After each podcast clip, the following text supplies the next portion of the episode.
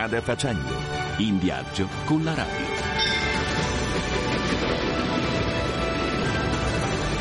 On the road. Au voyage. Reisen. Viajando. Strada facendo.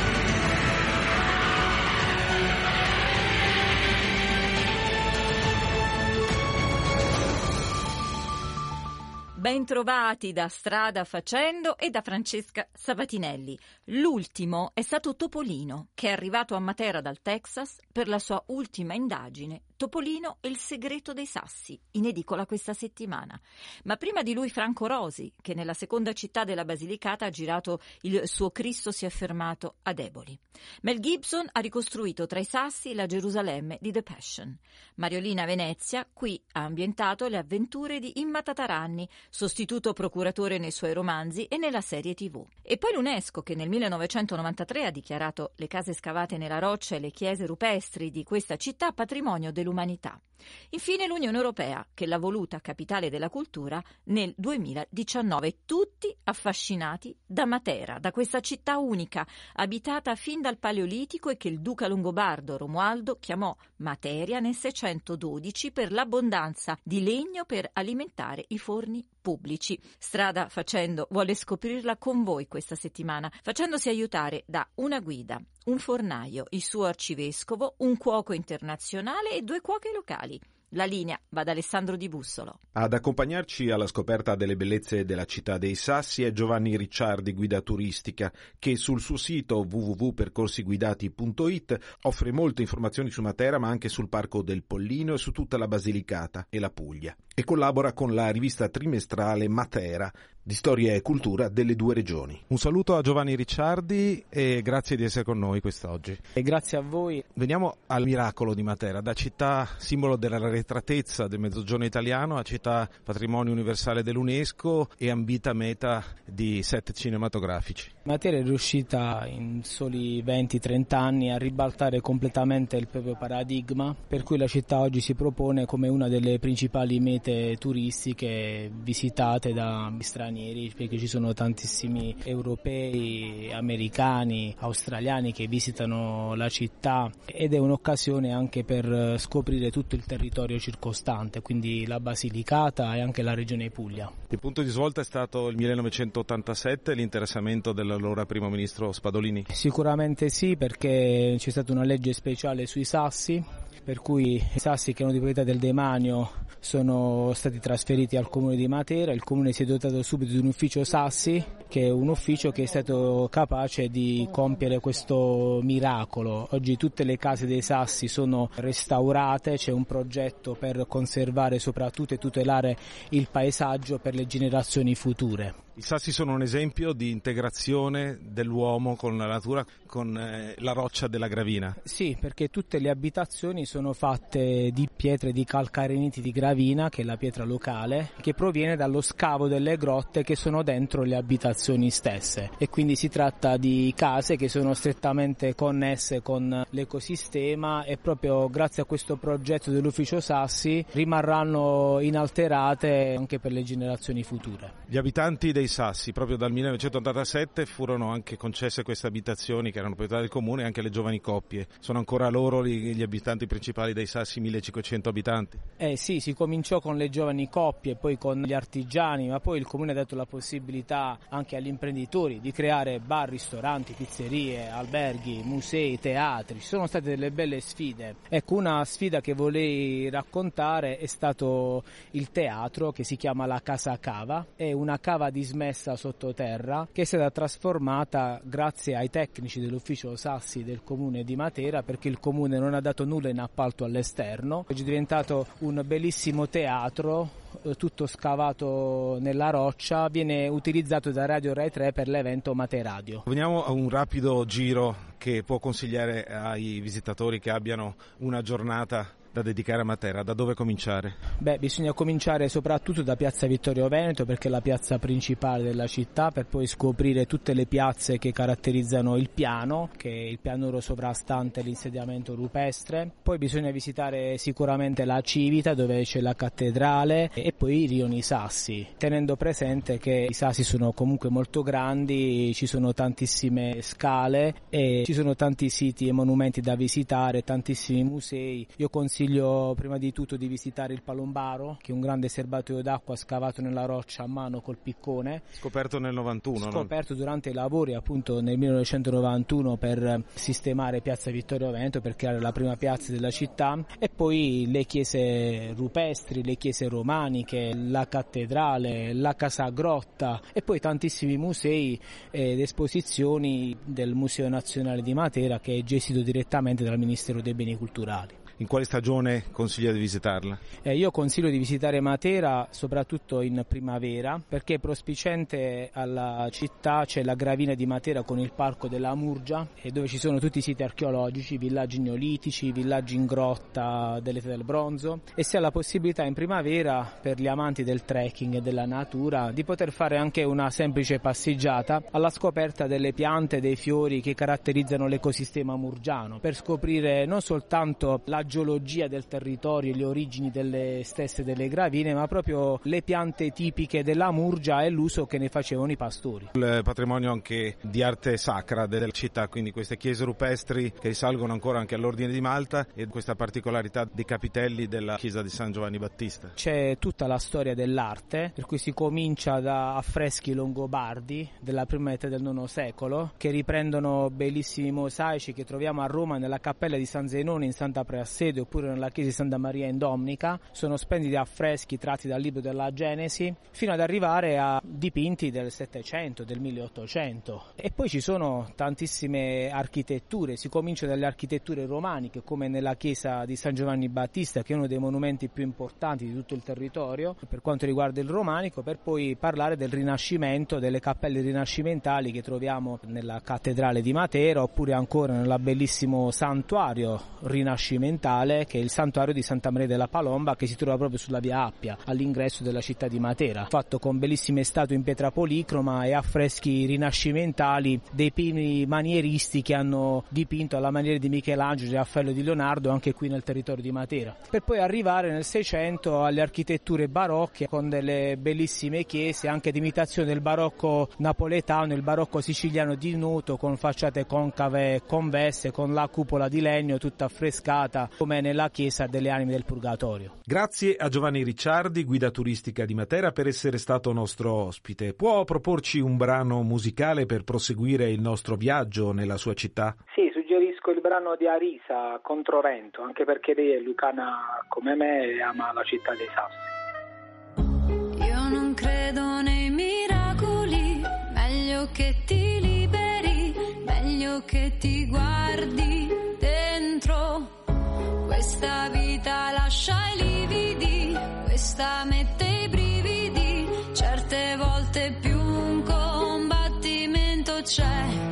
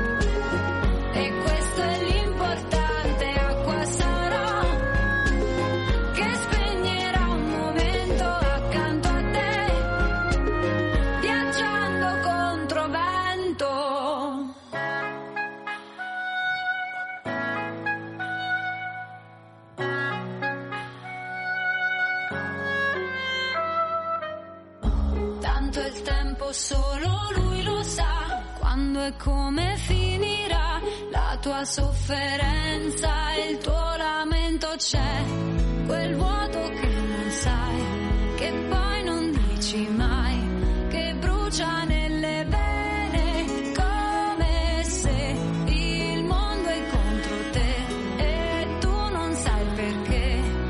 Dopo le bellezze di Matera e dei suoi famosi sassi, scopriamo ora una delle eccellenze del suo territorio, il pane.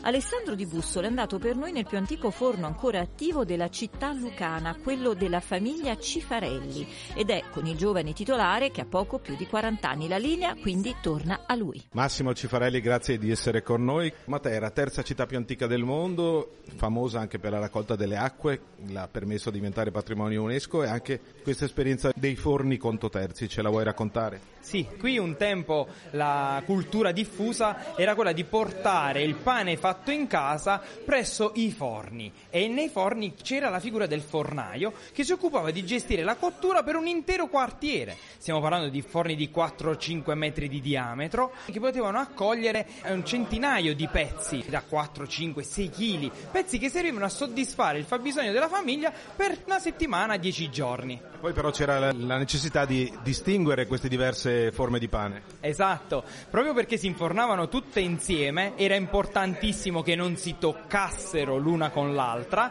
in quanto ognuno si riteneva più pulito del vicino di casa e quindi ognuno non voleva che il proprio pane toccasse quello dell'altro, ma soprattutto al momento della sfornata ognuno doveva portare a casa il proprio pezzo di pane. Per riconoscere il pane infornato lo si timbrava, si usavano dei timbri fatti in legno o anche in ferro battuto con le iniziali del capofamiglia. Grazie a questi timbri si poteva riconoscere il proprio pezzo di pane. Tu, giovane fornaio, hai ereditato questo forno che è nato nel 1947 da tuo nonno Antonio e poi da tuo padre. Ora cosa chiedono quando vengono nel tuo forno? Chiedono altri tipi di pani o solo il pane di Matera? Il nostro forno mantiene il suo carattere storico.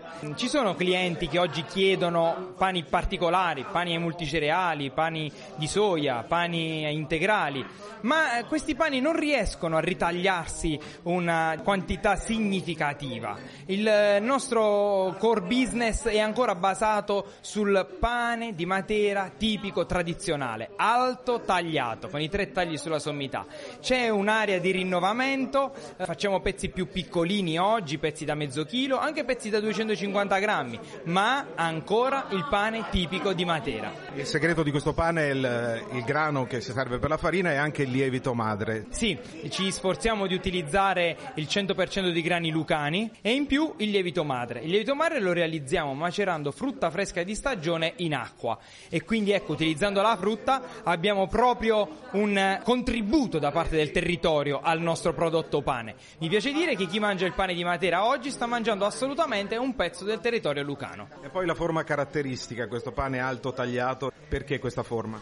I nostri nonni hanno risposto con questa forma a un'esigenza ben precisa. La forma classica, pagnotta, eh, diciamo la chiamiamo bassa, con il segno della croce sulla sommità, è una forma che occupa parecchio spazio nel forno. I nostri nonni hanno avuto l'esigenza di infornare più pane in quegli antichi forni, negli antichi rioni sassi, e quindi hanno cambiato forma al pane, alzandolo, ecco, facendolo sviluppare verso l'alto. Non è mancato il segno della croce che un tempo era sulla sommità, oggi è diventato i tre taglietti, dati nel nome del Padre, del Figlio e dello Spirito Santo, per mantenere quel carattere sacro che il nostro pane ha da sempre. Quindi tutto quello che ci hai raccontato possiamo dire che ancora Matera vive il pane nel proprio DNA? Sì, possiamo assolutamente dire questo, cioè il pane di Matera è iscritto nel DNA dei materani. Il materano si riconosce in quel prodotto, in quel pane, si riconosce in quella forma, non vuole altro, non cerca altro, non chiede altro tipo di pane. Altri prodotti oggi vengono chiesti ma dalle giovani generazioni o magari da chi ha avuto esperienze eh, al fuori del nostro territorio e poi ritorna in questo territorio per il suo business o altro.